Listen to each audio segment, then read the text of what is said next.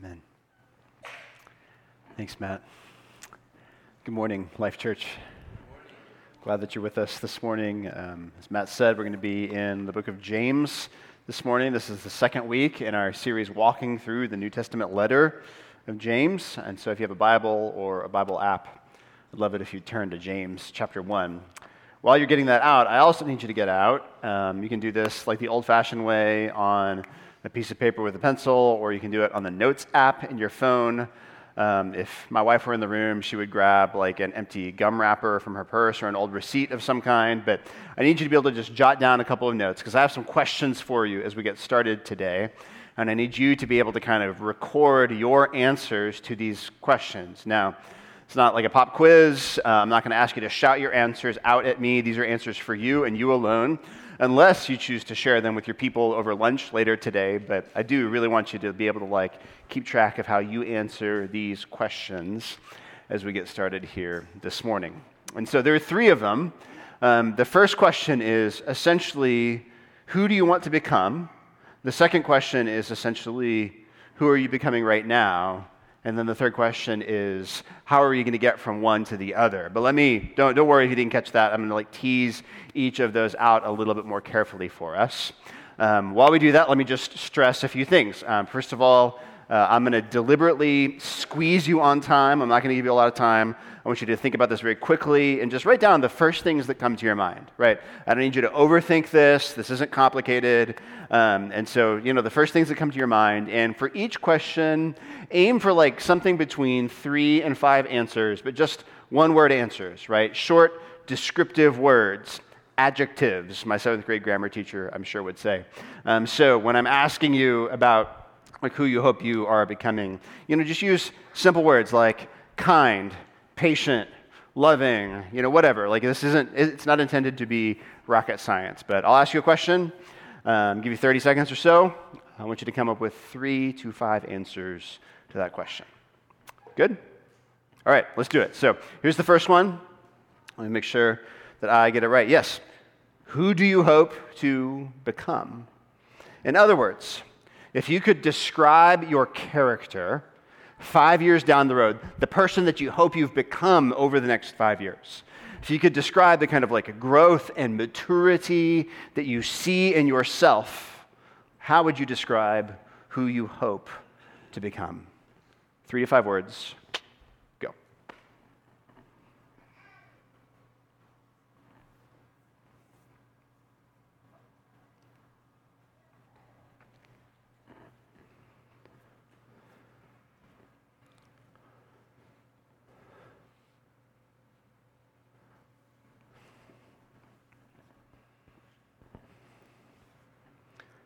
All right.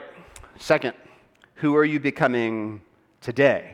Right? I say becoming because none of us are finished. We're all in process. But I want you to think about the trajectory that has been established in your life. I want you to think about the person you are growing into. How would you describe that? Or you could think about it this way like if we were to you know, survey the people who know you best, how would they describe you? If we could somehow condense the last year of your life into a 30 second video clip and watch it up here, what would we say? How would we receive you? Who are you becoming today? Three to five words.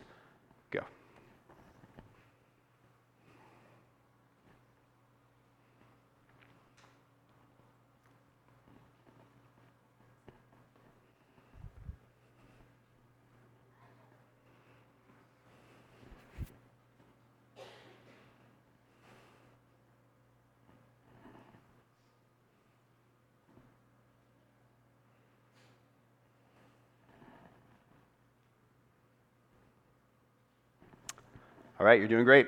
Last one. How are you going to get there?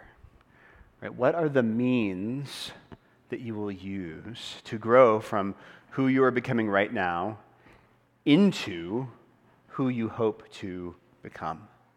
Right, what are you going to pursue or embrace in order to affect the kind of change in yourself that you really want to see over the next five years? This last question is a little bit different than the first two. Like the single word descriptors maybe don't work anymore here.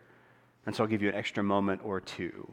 But three to five things that you hope to pursue or lean into or embrace in order to become the person that you hope to be. Go.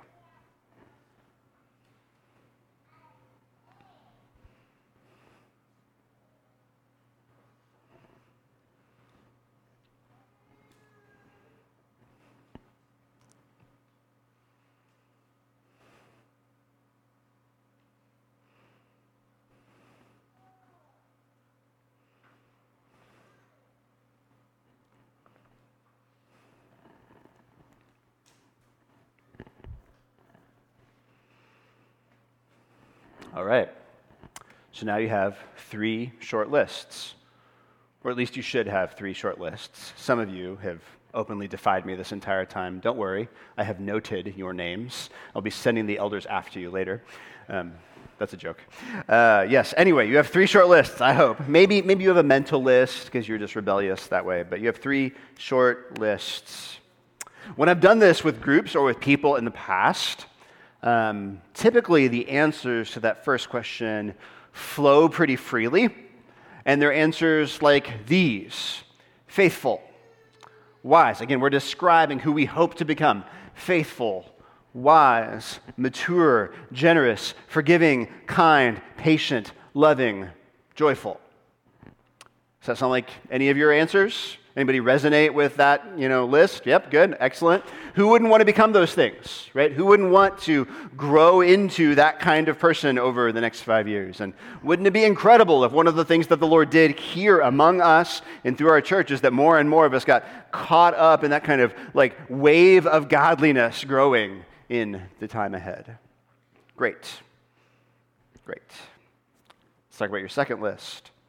Again, when I do this with people or with groups, typically I get answers like, This is describing who I'm becoming right now. I get answers like, Tired, angry, hypocritical, anxious, irritable, cynical, stretched, floundering, empty. Those answers resonate with anyone in the room today. Yeah, again, some of the same hands. So there are only like four people in the room who are brave enough to put their hand in the air. Again, I see you, and I've noted you. But yeah, that sounds like us if we're honest with ourselves, right? Now, the third list how are you're going to get from tired, anxious, angry, hypocritical to kind, loving, patient, merciful, gentle, etc. How can we possibly go from here to there? Well, there are a lot of good and right answers to this third question. Among church folk, when I ask that question, I'll hear things like through devotion to God's Word, through prayer, through serving others, through engagement in my church community, through the empowering and equipping presence of God's Holy Spirit. And those are fantastic answers. I really do believe that God will use those things to transform your character and mine over the next five years if we wholeheartedly pursue them. But did you know that there is one answer that almost always gets left off the list when I do this exercise with people? When I say almost always, like 99.9% of the time, nobody mentions this one thing. And it's surprising because God uses this one thing in significant ways to grow his people, yet, yet nobody ever thinks about it. When you're making your life plan, when you're setting out your ambitions for who you're going to become and how you're going to become who you're going to become, right, nobody ever mentions this as one of the key catalysts for growth in their life. No one ever says to me, you know, I'm convinced that God is going to wreck my life in order to grow and mature me in Him. No one ever says, I'm convinced that God is going to have to blow some things up that are pretty important to me in my life in order for me to really grow. No one ever says, I'm convinced that what I really need in order to make progress in my character and in my faith, what I really need is sorrow and suffering. Nobody ever says that. Yet, as our passage in the book of James is about to teach us, sorrow and suffering are among the most powerful tools in our Redeemer's hands when he seeks to grow us and mature us. Right? If all God needs to do is sand down the rough edges of your character, if all God needs to do is a little bit of work on you here and there, he finds that his word, his people, these things are sufficient tools to just sand away those rough or hard edges. But if what God needs to do is to blow up the idolatry, the sin, the immaturity, the imperfections that are lodged in our heart, if what God requires is an explosion there, then it is the dynamite of trials and suffering and sorrow that He uses to accomplish His purposes in the lives of His people. That's what our passage in James says today. Here's the sermon in one sentence. You ready? Trials will come, but God will use them for good because He is good. Trials will come, but God will use them for good because He is good. Let me show you that from James 1 2 through 12. Count it all joy, my brothers, James writes, when you meet trials of various kinds. For you know that the testing of your faith produces steadfastness. And let steadfastness have its full effect, that you may be perfect and complete, lacking in nothing. If any of you lacks wisdom, let him ask God, who gives generously to all without reproach, and it will be given him. But let him ask in faith, with no doubting. For the one who doubts is like a wave of the sea that is driven and tossed by the wind. For that person must not suppose that he will receive anything from the Lord. He is a double minded man, unstable in all his ways. Let the lowly brother boast in his exaltation, and the rich in his humiliation, because like a flower of the grass he will pass away. For the sun rises with its scorching heat and withers the grass. Its flower falls and its beauty perishes. So also will the rich man fade away in the midst of his pursuits. Blessed is the man who remains steadfast under trial. For when he has stood the test, he will receive the crown of life, which God has promised to those who love him. Church, this is the word of the Lord for us today. I want to show us four key things in this passage that help us to see what this passage is all about. Four key things that will help us to see that trials will come, but God will use them for good because He is good. Here's the first one trials are instrumental in leading us to maturity. Look at me, look at verse 2 with me again. James writes, Count it all joys, my brothers, when, if you underline in your Bible, underline when you meet trials of various kinds. James does not say if you experience trials of many kinds. He says when you experience trials of various kinds. Now, there are false teachers in the world who will tell you that if your faith is strong enough and sincere enough, then your life will be marked only by sunshine and roses and bird song, right? That if your faith is sincere enough and strong enough, then God will bless you with prosperity in this life and victory in this life. There are false teachers who will tell you that if you aren't experiencing those things and you are experiencing trials, then the culprit is your lack of faith. But the Bible clearly teaches us otherwise because James here, he doesn't say if you experience trials. He doesn't say on the random occurrence of trials in your life. He says when you meet trials of various kinds, count those trials joy. He also talks about various kinds of trials. Do you notice that? So James's teaching here is not limited to big trials and it's not limited to small trials. It's not limited to monumental, life-changing events or minuscule mundane moments. James is talking about the nitty-gritty, everyday stuff of life and he's talking about the stuff that involves the 9 p.m. phone call from your doctor. Right? He's talking about loneliness. He's talking about grief. He's talking about anxiety. He's talking about persecution. He's talking about childlessness. He's talking about infertility. He's talking about infidelity. He's talking about divorce. He's talking about losing your spouse or your career or your pet. Right? James envisions various kinds of trials. And he says, in all of those kinds of trials, count them joy. In other words, James is talking about the kinds of trials that we are facing today. And some of us have walked in this room and we're carrying the kinds of trials that James is describing here. I want you to know I see you.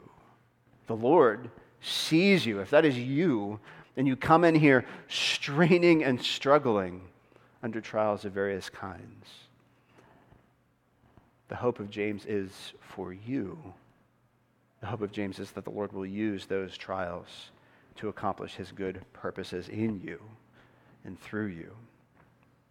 Why should we count it joy when we meet trials of various kinds? Verse 3 For you know that the testing of your faith produces steadfastness, and let steadfastness have its full effect, that you may be perfect and complete, lacking in nothing.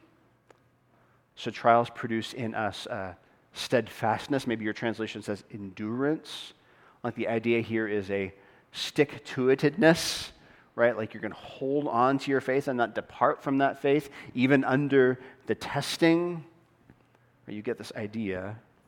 And in the end, as a result of that endurance or perseverance, you will be perfect and complete. What James is referring to is the fact that if we endure in our faith until the end of our lives or until the Lord Jesus comes again, whichever of those things come first, if we endure in our faith until that day, then we will be made perfect and complete when we're brought to new life fully and finally and forever in the resurrection power of Jesus.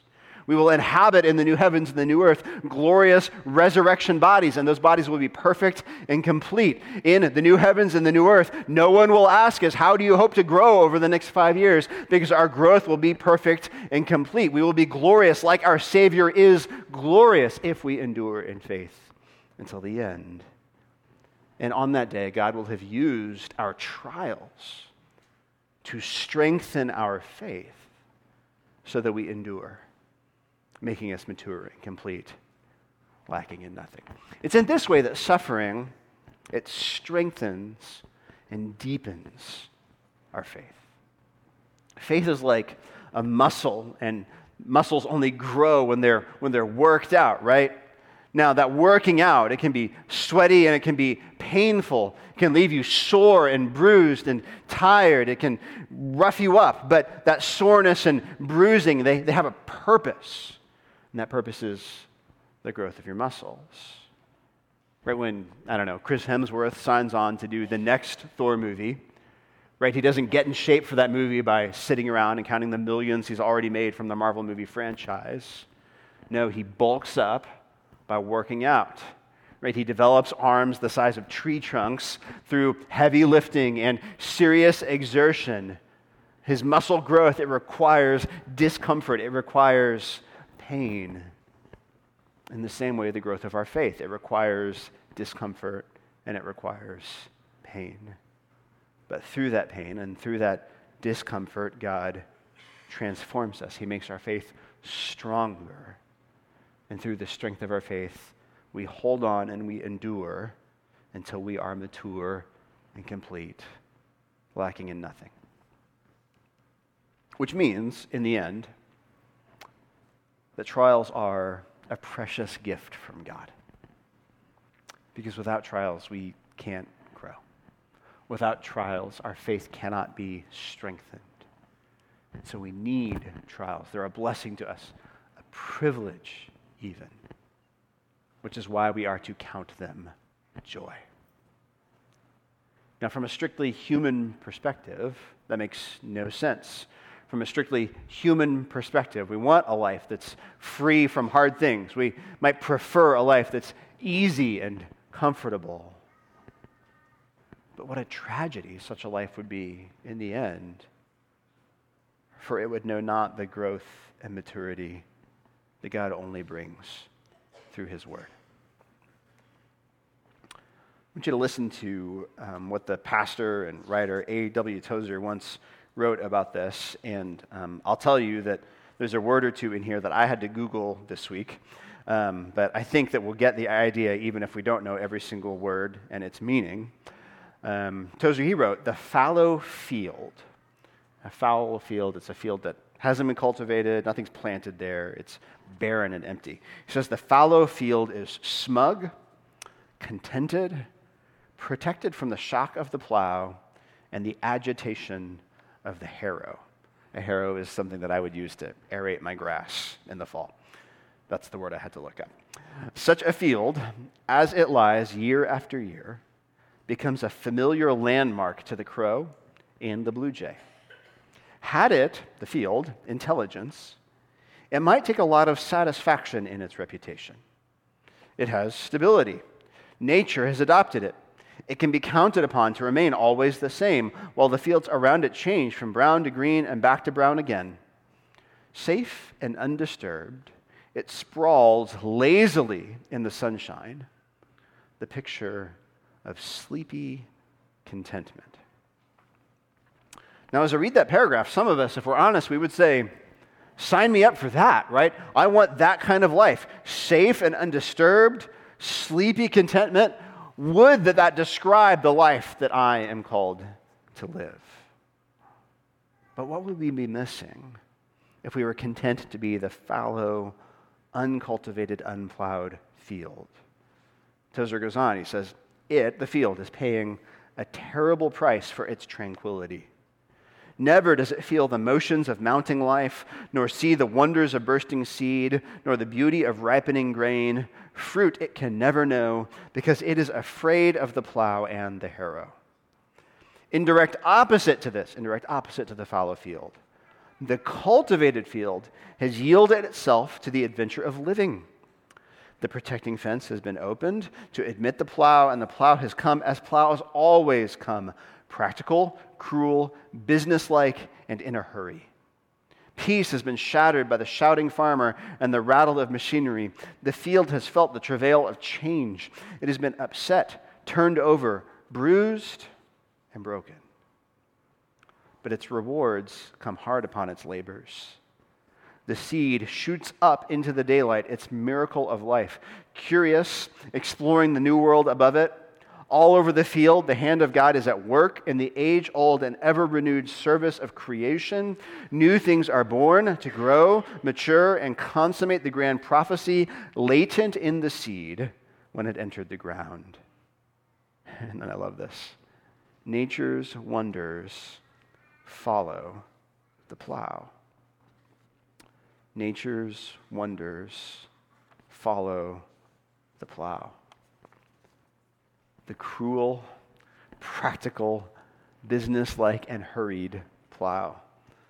The plow that turns you upside down and rips you in two pieces and leaves you bruised and broken. The plow that paves the way for the fruitful work that God is doing in you. Friends, trials are one of God's good gifts to his people. They're an instrument that leads us to maturity. Without them, our lives, they might be calm, they might be safe and undisturbed, but they will not be fruitful. We need trials if we are to be fields that are plowed and planted and ready for the harvest of righteousness that God would sow in us. Here's the second thing that we see in this passage trials that cultivate in us a deep dependence on God. Trials teach us to wait on God and depend on God and rely on God. Without trials, we're arrogant and we are self reliant, but trials can make us humble and dependent upon our Lord. Let me show you that. Verse 5. James writes, If any of you lacks wisdom. Now, he hasn't changed the subject here. Why is he talking about wisdom all of a sudden? The answer is because we need wisdom in order to count our trials joy. Right? Without wisdom from God, we will never be able to count trials joy. If we're limited only to our limited human perspectives, then we'll never recognize trials as the gift that they are.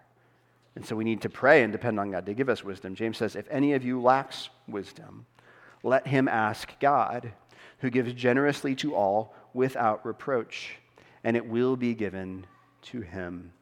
notice what James says about the way that God answers prayers for wisdom. He says God gives generously when we ask for wisdom. So God isn't sitting on his cloud in heaven with just a tiny bit of wisdom to dole out upon those who really, really need it. No, God is sitting with riches of wisdom, eager to generously share those riches with anyone who will ask him.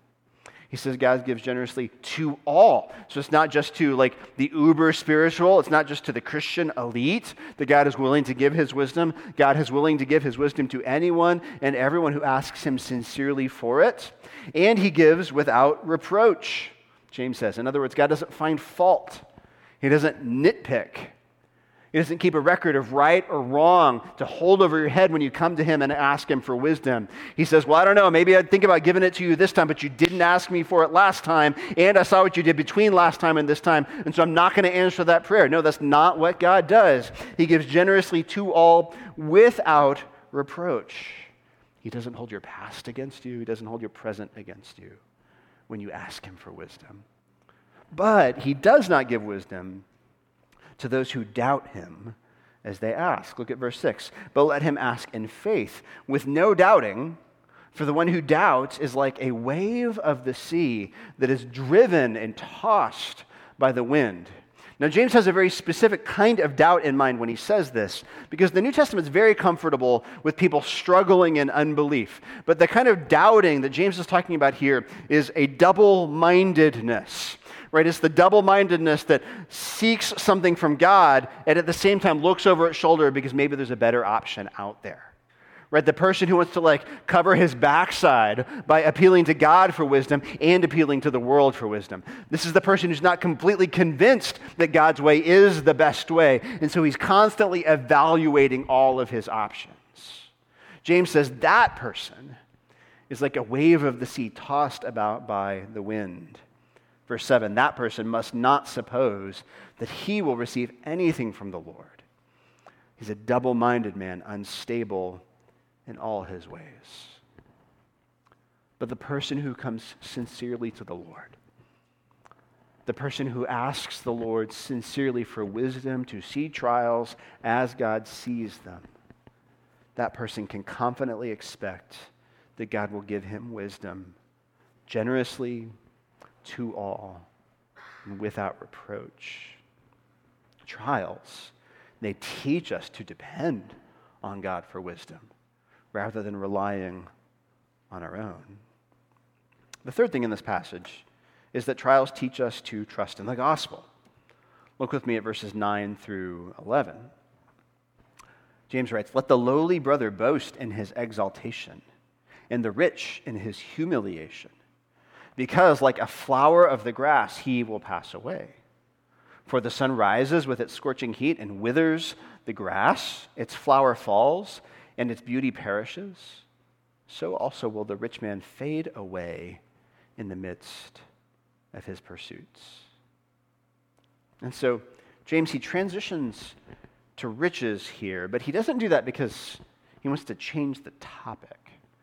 Now, he's still talking about trials but James knows that riches and poverty play a significant factor in how we respond to trials.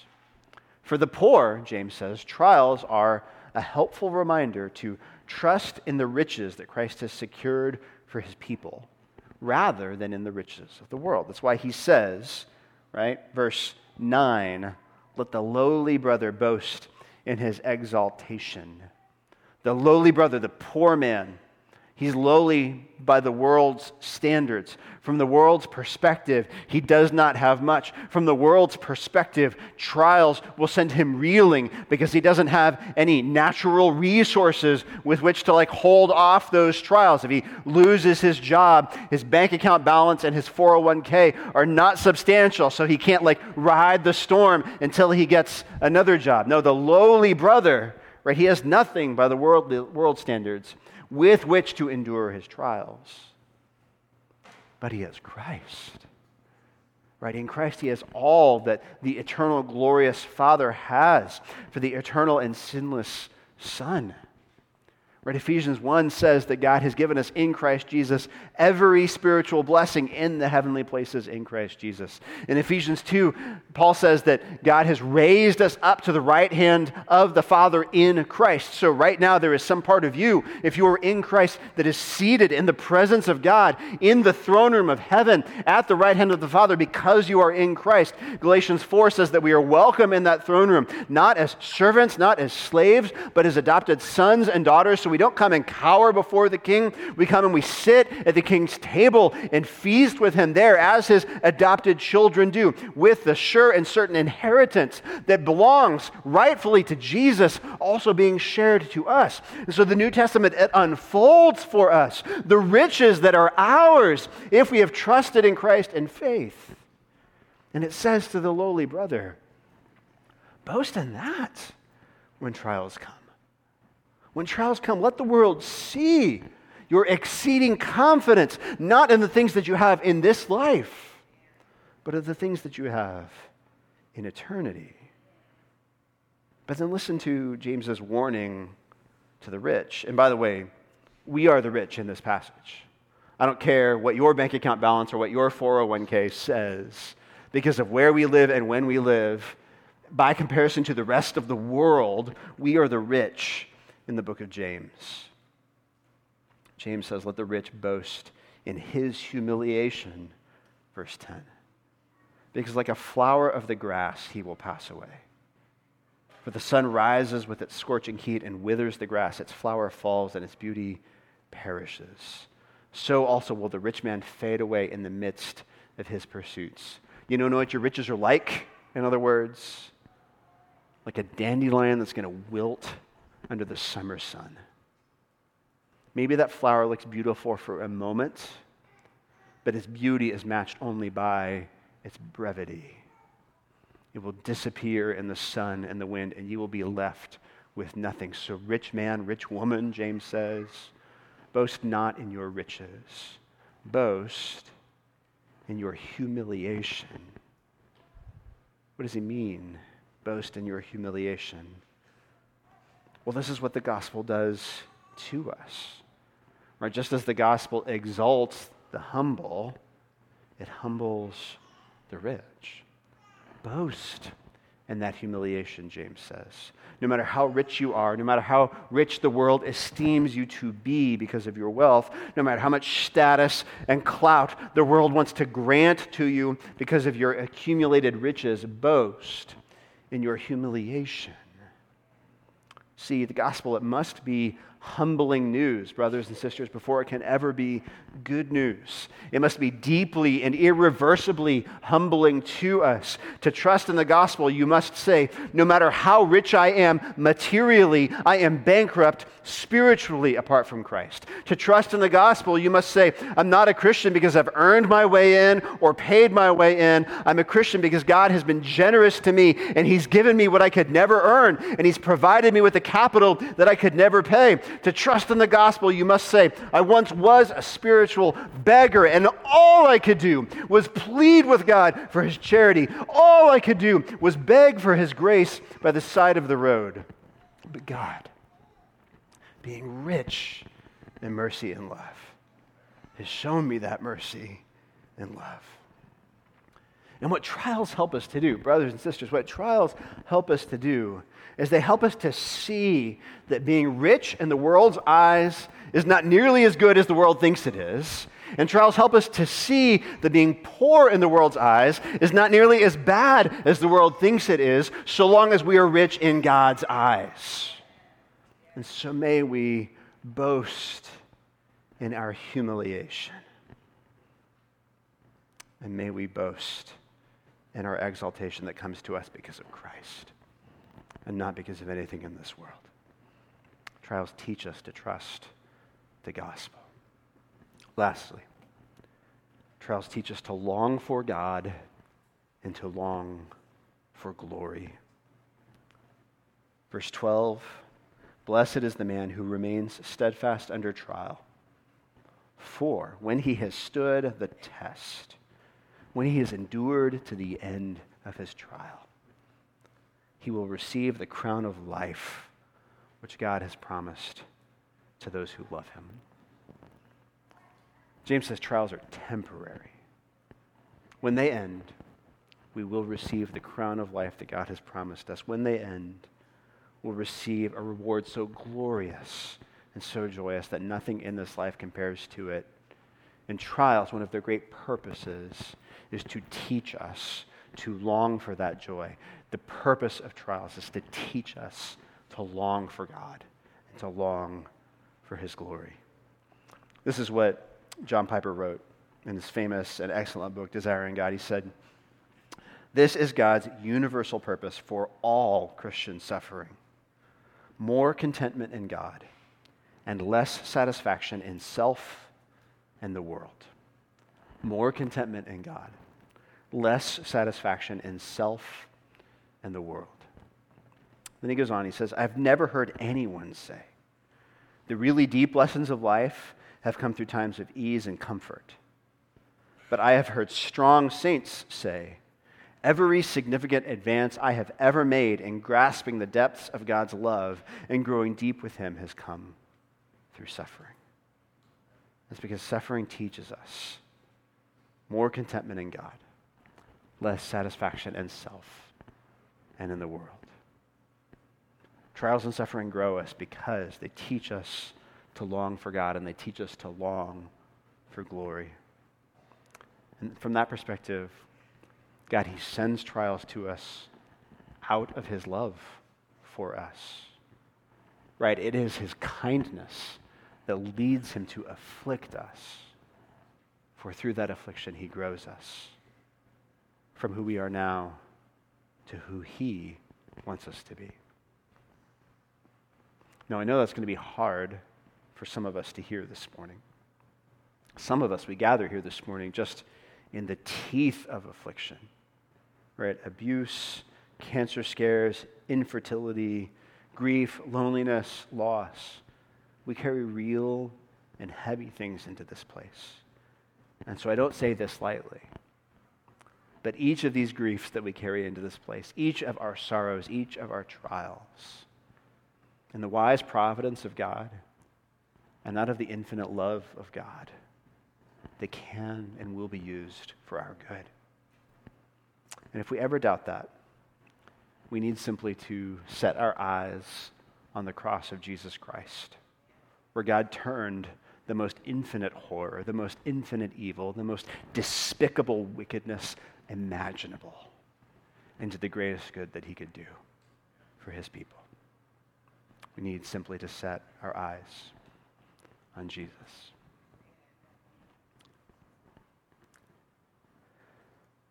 A few years ago, we were um, at some friend's house, and uh, our kids were playing, and my daughter Elliot, who was I think eight years old at the time, um, she took a flying leap off of a swing set and landed on her left wrist and broke both of the bones in her left arm. She had a buckle fracture right below um, the wrist on her left arm. Um, Elliot, being the kid she is, uh, didn't really think anything of that, and so she kept playing for like another hour. Um, and then eventually she realized that she like couldn't like squeeze a doorknob to open the door anymore.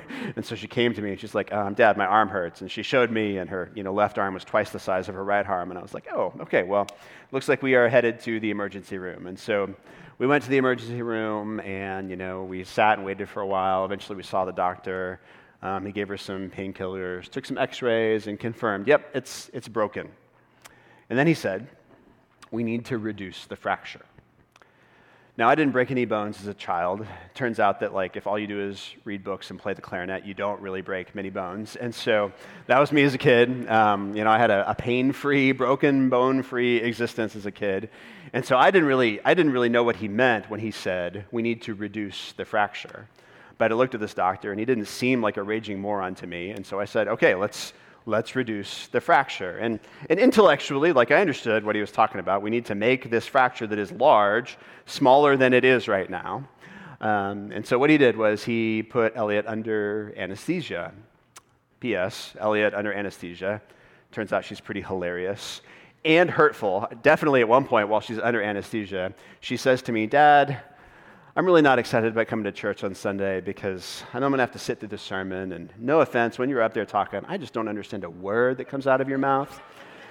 And I was like, the truth hurts, kid. But anyway, so I digress. My ego's still a bit wounded by that, obviously.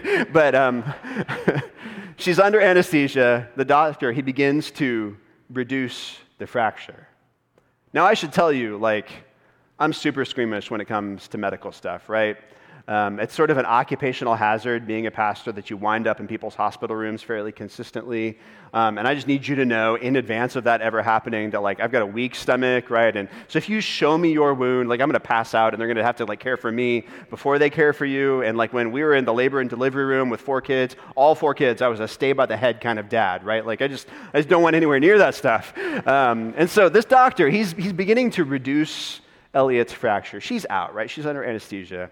And what that meant was he put her arm on a table and then he mashed on her arm like he was mashing potatoes.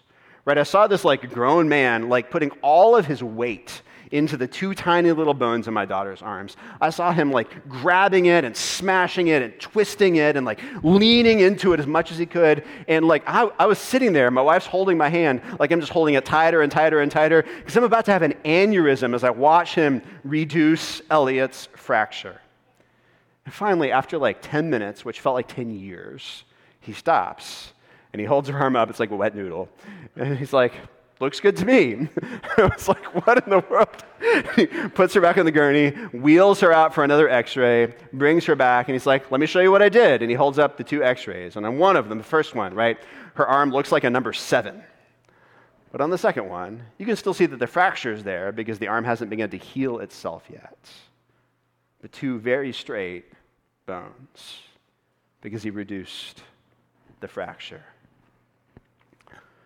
Now, friends, I don't know when the Lord is going to mash your life up. I just know that he will eventually mash your life up.